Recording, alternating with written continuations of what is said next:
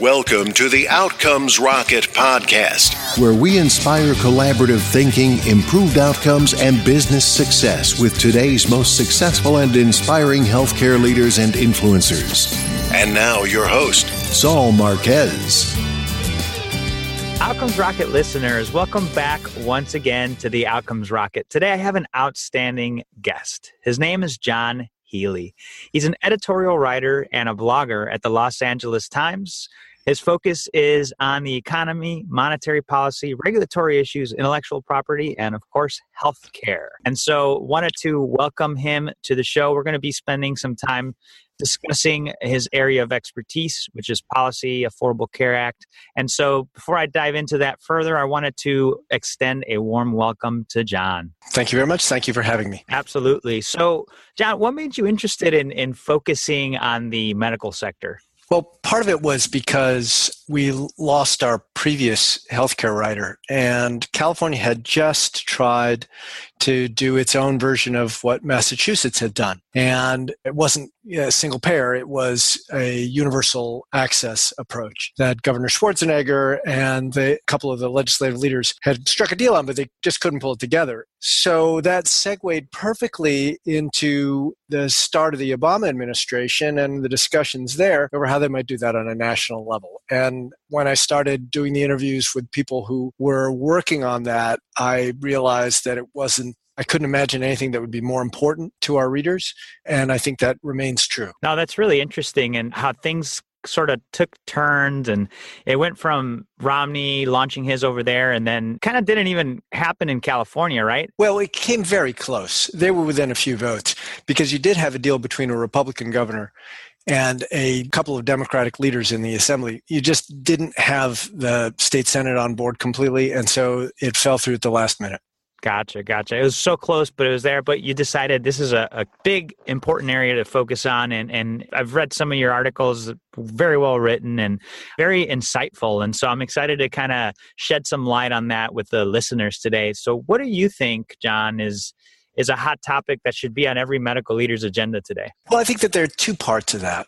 One is how folk are going to be paid, how they're going to be reimbursed. And the other part of it is how many people are going to be able to participate in healthcare, both in terms of the ability of the system to afford providers and in terms of the ability of people to get care. It's funny, well, I, I mean funny not in the ha ha way, but it's striking to me that so much of the discussion this year hasn't been about the central structural problems in healthcare. It's been about the way that we finance a small portion of the care that is delivered. That's the portion of the care delivered to people who are in the individual market, folks who are not covered by a big employer group plan or by a public plan. And within that subset, it's the people who are not subsidized under the ACA who have really felt the pain of the sharp premium increases.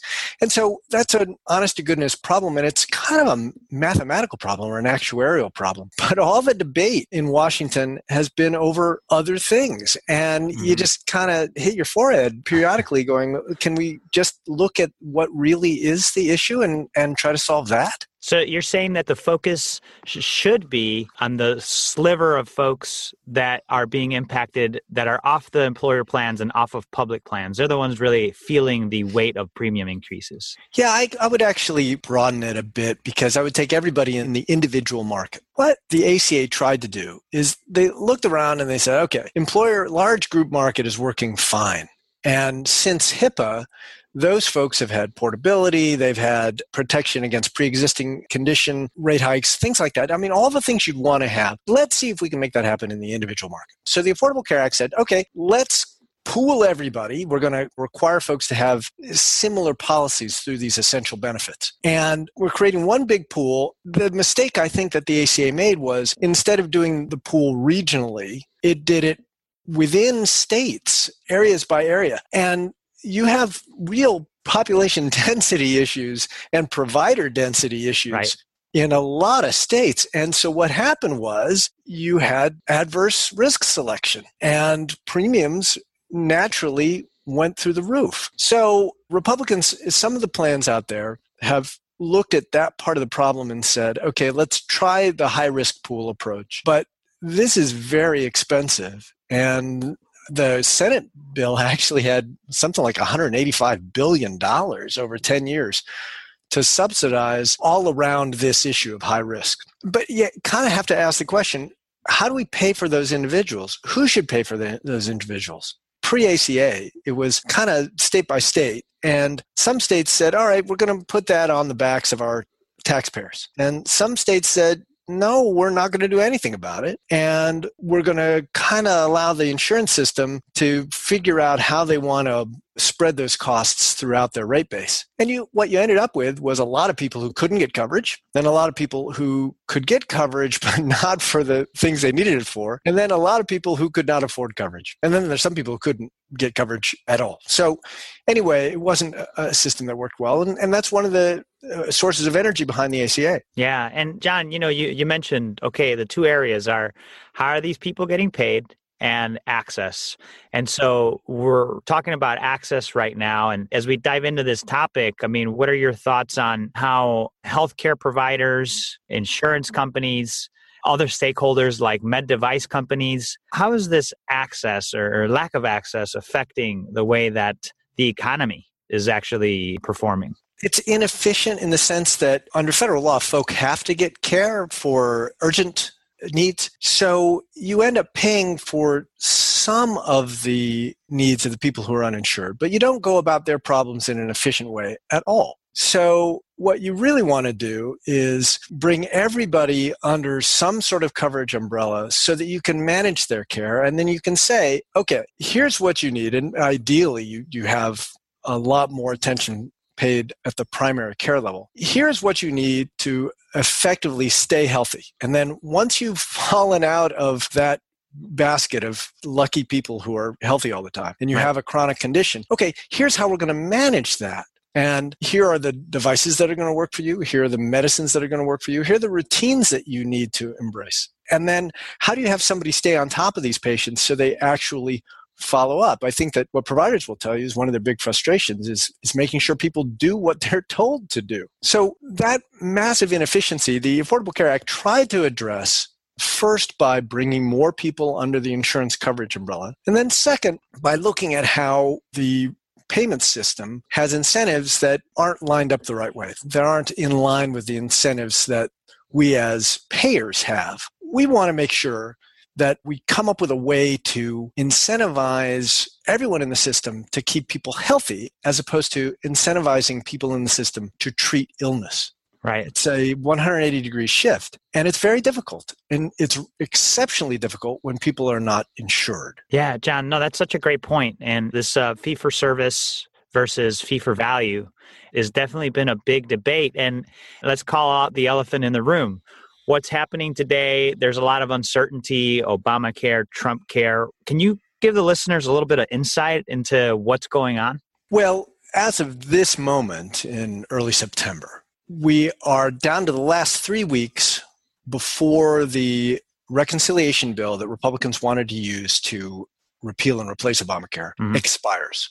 When on September 30th of this year, that bill goes away. So there is one last push to do a bill that would repeal and replace. The bill is uh, sponsored by Senators Cassidy and Heller and Graham. It would be essentially a block granting of every bit of money that the federal governments give to states for Medicaid expansion and the Affordable Care Act subsidies. But it wouldn't simply say, okay, here's what you're getting today, you're going to keep getting that. What it would say is, we're going to kind of hit the blender button and we're going to distribute the money in a little bit different way. So there'll be some states that are absolute winners under this, and then a bunch of states that are losers. And over time, in order to save the federal government money, the bill would ratchet down on the amount that states could receive relative to their projected costs. Now, that's essentially ending the guarantee that Medicaid has had that the federal government would always keep pace with the rise in healthcare costs. So, the choice facing lawmakers is the same one that they uh, had in late July when they decided that narrowly they did not want any of these options because ultimately they're going to have to decide whether they want to end the Medicaid guarantee and force states and Medicaid uh, eligible people to do with less. Now, maybe the, there's an argument out there that you can do more with less money, you just have to do it more efficiently. There's all sorts of approaches to trying to come up with that equation. Uh, the answer to that equation. Jon, I saw an article out there, I think it was by uh, the Commonwealth Fund, that discussed the impact to safety net hospitals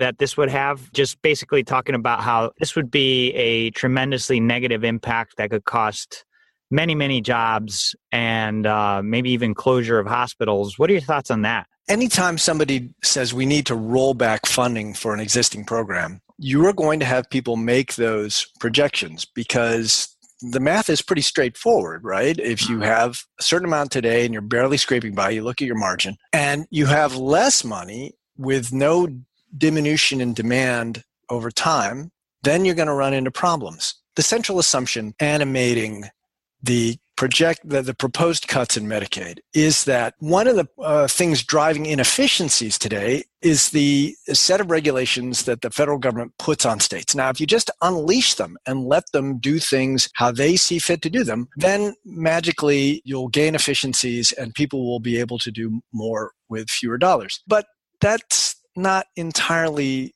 what they're planning on here. A lot of folk talk about, a lot of Republicans talk about needing to get Medicaid back to its core purpose, which is very poor families, poor pregnant women, poor disabled people. They think the Medicaid expansion under the ACA was uh, harmful to sort of core societal interests because it took quote unquote able bodied people and guaranteed them health care. Now, if you look at the the Medicaid expansion population, you're looking at a lot of people who are disabled, you're looking at a lot of people who are working, and these are folk who couldn't afford care. Mm-hmm. So I have a tough time myself accepting the argument that there's something wrong with the Medicaid expansion, that it's somehow immoral or damaging to the fabric of society. Yeah, you know what? I, I, agree with you. And I think you can argue both sides of it. But when you're able to proactively care for people, the benefit that the Medicaid bill provided, it's definitely a plus. And so with the 20% uh, of the economy being healthcare, I forget how many trillion. Is it like three trillion nowadays per year? Uh, it's something that uh, it's an engine that continues to hum, but it's uh, starting to be a little more inefficient. And so, give me some of your thoughts, Jon, on something that you believe could be an area of focus for providers in order for them to prepare themselves for the changes that are coming? Well, you know, there's lots of experimentation out there with different reimbursement methodologies. Under the Obama administration, they set a goal of trying to drive up in uh, Medicare and Medicaid to, I think, a majority of their providers, that sort of payment method, those sort of payment changes. And there's a lot of tension now over those because you have in today's Secretary of Health and Human Services a doctor who believes that those sorts of things interfere with the doctor patient relationship. When you hear a Republican say patient centered care, that means something different than when a Democrat says patient centered care. For a Republican, it means not having the government limit your ability to pay privately, to have an insurance policy that covers the complete network of doctors, to have doctors provide whatever sort of services at whatever billing they want to provide versus Democrats saying, well, it should be about outcomes. You should be focusing on whether the patient gets better. And that's how you want to tune the system. So, two very different approaches to patient centered care. But if I'm a doctor today and I'm thinking, what is it that I have to think about? What I would be focusing on, or a doctor, a pharma company, a uh, medical device manufacturer, it's all the same. I would be thinking about how do I show that what I do makes people better? How do I demonstrate that? Because ultimately, the problem in the healthcare system is escalating costs, costs that are going up faster than the economy is growing. That has to be reckoned with eventually. Somebody has to take that, uh, somebody has to get a handle on that right. eventually. And the way they're going to do that is, I think, is say, well, let's actually look at results. So then it falls to the providers to be able to measure and show. What they're doing. And time frame. I know that a lot of people talk about this, and it's definitely the way to, to curb cost. I was in a meeting uh, one time, Jon, and it was a lot of health healthcare providers, and uh, they asked the question to the audience hey, you know, how many of you in the audience, this was about a year ago, are focused on outcomes based care, meaning like part of an ACO or just something like that related to value based care versus fee for service. So, fee for service, raise your hands. And it was literally like 90% of the room that raised their hand. And that was kind of an eye opener for me, you know, because there's a lot of rhetoric on the company side and also on just the out there in the in the news about value-based care but it seems like not many people are doing it depends on what part of the country you're in though in california they've managed care has been the dominant route for a lot of years. And recently, the state put just about everybody in the state's version of Medicaid in a capitated system. So oh, is that right? Over in California? Yeah. So yeah, if you're getting Medicaid in California, you have an HMO. So if you did that, if you asked that same question out here, I think you'd probably get a different response. Although there's still a lot there, no question, there's still a lot of fee for service. Yeah. Oh, that's interesting. And I always wonder, like, when are we going to make the leap? I don't know what your thoughts are on that, but I, I always think, man, I mean, it seems kind of far. And and look, you're on the outcomes rocket, right? I mean, we're what we stand for is is how do we improve patient outcomes? So I love to have value based care conversations, and I love to see them. I've seen many examples take place. I don't want to seem negative here, but what's the timeline for something like this to actually be the majority? Is it ever going to be there?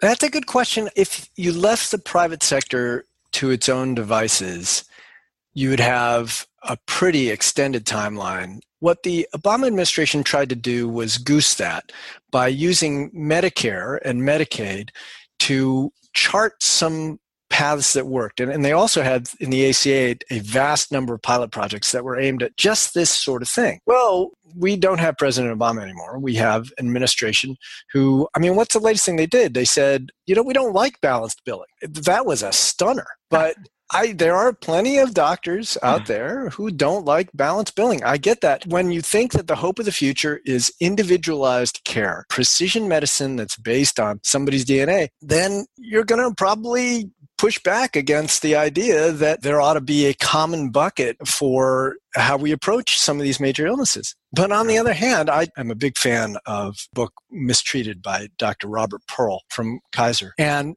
he talks about how the absence of best practices around simple things like sepsis, and I don't mean simple as in easy to solve, but common things like common, sepsis, yeah. leads to untold unnecessary deaths. And so the thinking behind stuff like balanced billing, just like the thinking behind a value based approach to reimbursement, is a lot of these problems have been worked out for the vast majority of patients. Can we not try to push the industry instead of thinking every patient is unique and therefore we have to start from zero with each one into a modality that says, okay, this person is most likely to fit into this bucket let's try that. Here are the best practices associated with that. And we're getting good outcomes from these practices in some huge majority percentage of the time. Yeah, that's not going to work with some illnesses, no question. I mean, right. things like glioblastoma or other complex cancers that are really individualized, you're not going to be able to do that. But a hip replacement? Absolutely. Yeah, you could definitely do it with a hip replacement or, you know, some cardiac procedures, just the typical areas where they, I, I think,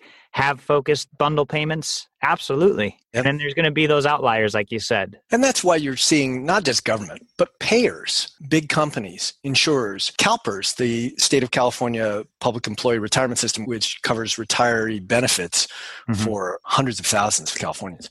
They went the bundle payments route on joint replacements. And they worked out something with a couple of, of the big providers here and said, look, this is what we're going to pay for this. Are you in or not?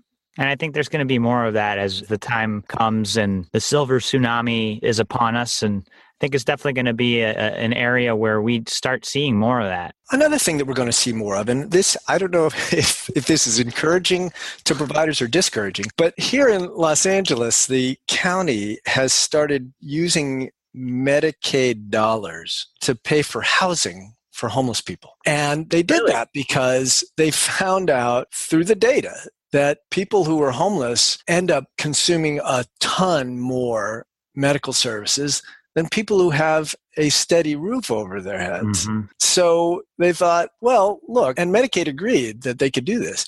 Let's actually use some of these healthcare dollars preventatively to put people into housing. And when payers do more and more of that, then providers are going to have to say, I need to be part of that too. I need to find a way to be part of a payment system that rewards me when my people don't come to see me. Jon, that's a really good point. And I feel like this is an example of how healthcare is actually more, you could influence it better outside of the hospital. In the hospital, that's sick care, right? Yep. Healthcare happens outside. And I think it's really smart that Medicare, I mean, in my opinion, I think it's smart that Medicare is making these approvals for them to be able to use it on housing. Agreed. Makes a lot of sense. So, listen, I just looked at the time and we're running. I've really enjoyed this. Why don't we jump into our little section where we do the lightning round? You'll be able to recommend the book, and then we'll have to conclude with some of your closing thoughts. But um, I've really enjoyed the time here today. I know for the listeners, probably been able to get a lot of good insights from you, Jon. So, really appreciate you going into these things with us. Let's pretend you and I are, building a leadership course on, on medicine. It's the 101 course of Jon Healey. And, and so I'd like to write out the syllabus with you. Just get some brief answers to the following four questions. Ready? Okay. All right. What's the best way to improve healthcare outcomes? To measure them. What is the biggest mistake or pitfall to avoid? Assuming that people will do the right thing for their own health. Love that one. How do you stay relevant as an organization despite constant change? Deliver services that people actually want, not the ones that you think that they want. What is the one area of focus that should drive all else in the organization? Efficiency. And finally, what's the book you would recommend? I know you mentioned Mistreated by Robert Pearl. Yes, I, yeah, I, I, think that's a fantastic book. But just for grins, I'll, I'll, also recommend Change Agent by Daniel Suarez. A look at a future when we really are customizing DNA. It's fictional, but it's really fun. That's a really good one. So, uh, Change Agent. Daniel Suarez. Awesome. So, Outcomes Rocket listeners, there you have it. Anything that we've discussed here today, you'll be able to find on outcomesrocket.com slash Jon Healey, and uh, all the news links, all the show notes, as well as the best place to get a hold of Jon, which he'll share here right now. So, Jon, why don't you go ahead and share your parting words as well as the best place where the listeners could get a hold of you? I am a policy uh, wonk here at the LA Times. I'm in the opinion section, so I'm always looking for help understanding how Washington and state capitals interface with providers and whether they're doing the right thing for them or the wrong thing. So I'm interested in all that stuff. And the way to reach me is via email, jon dot h-e-a-l-e-y at latimes.com. Jon, super thankful that you spent time with us today. Looking forward to uh, just uh, continuing checking out what you're putting out there and just continuing to get insights from you. Thanks so much. Thank you. Thanks for listening to the Outcomes Rocket podcast. Be sure to visit us on the web at www.outcomesrocket.com for the show notes, resources, inspiration, and so much more.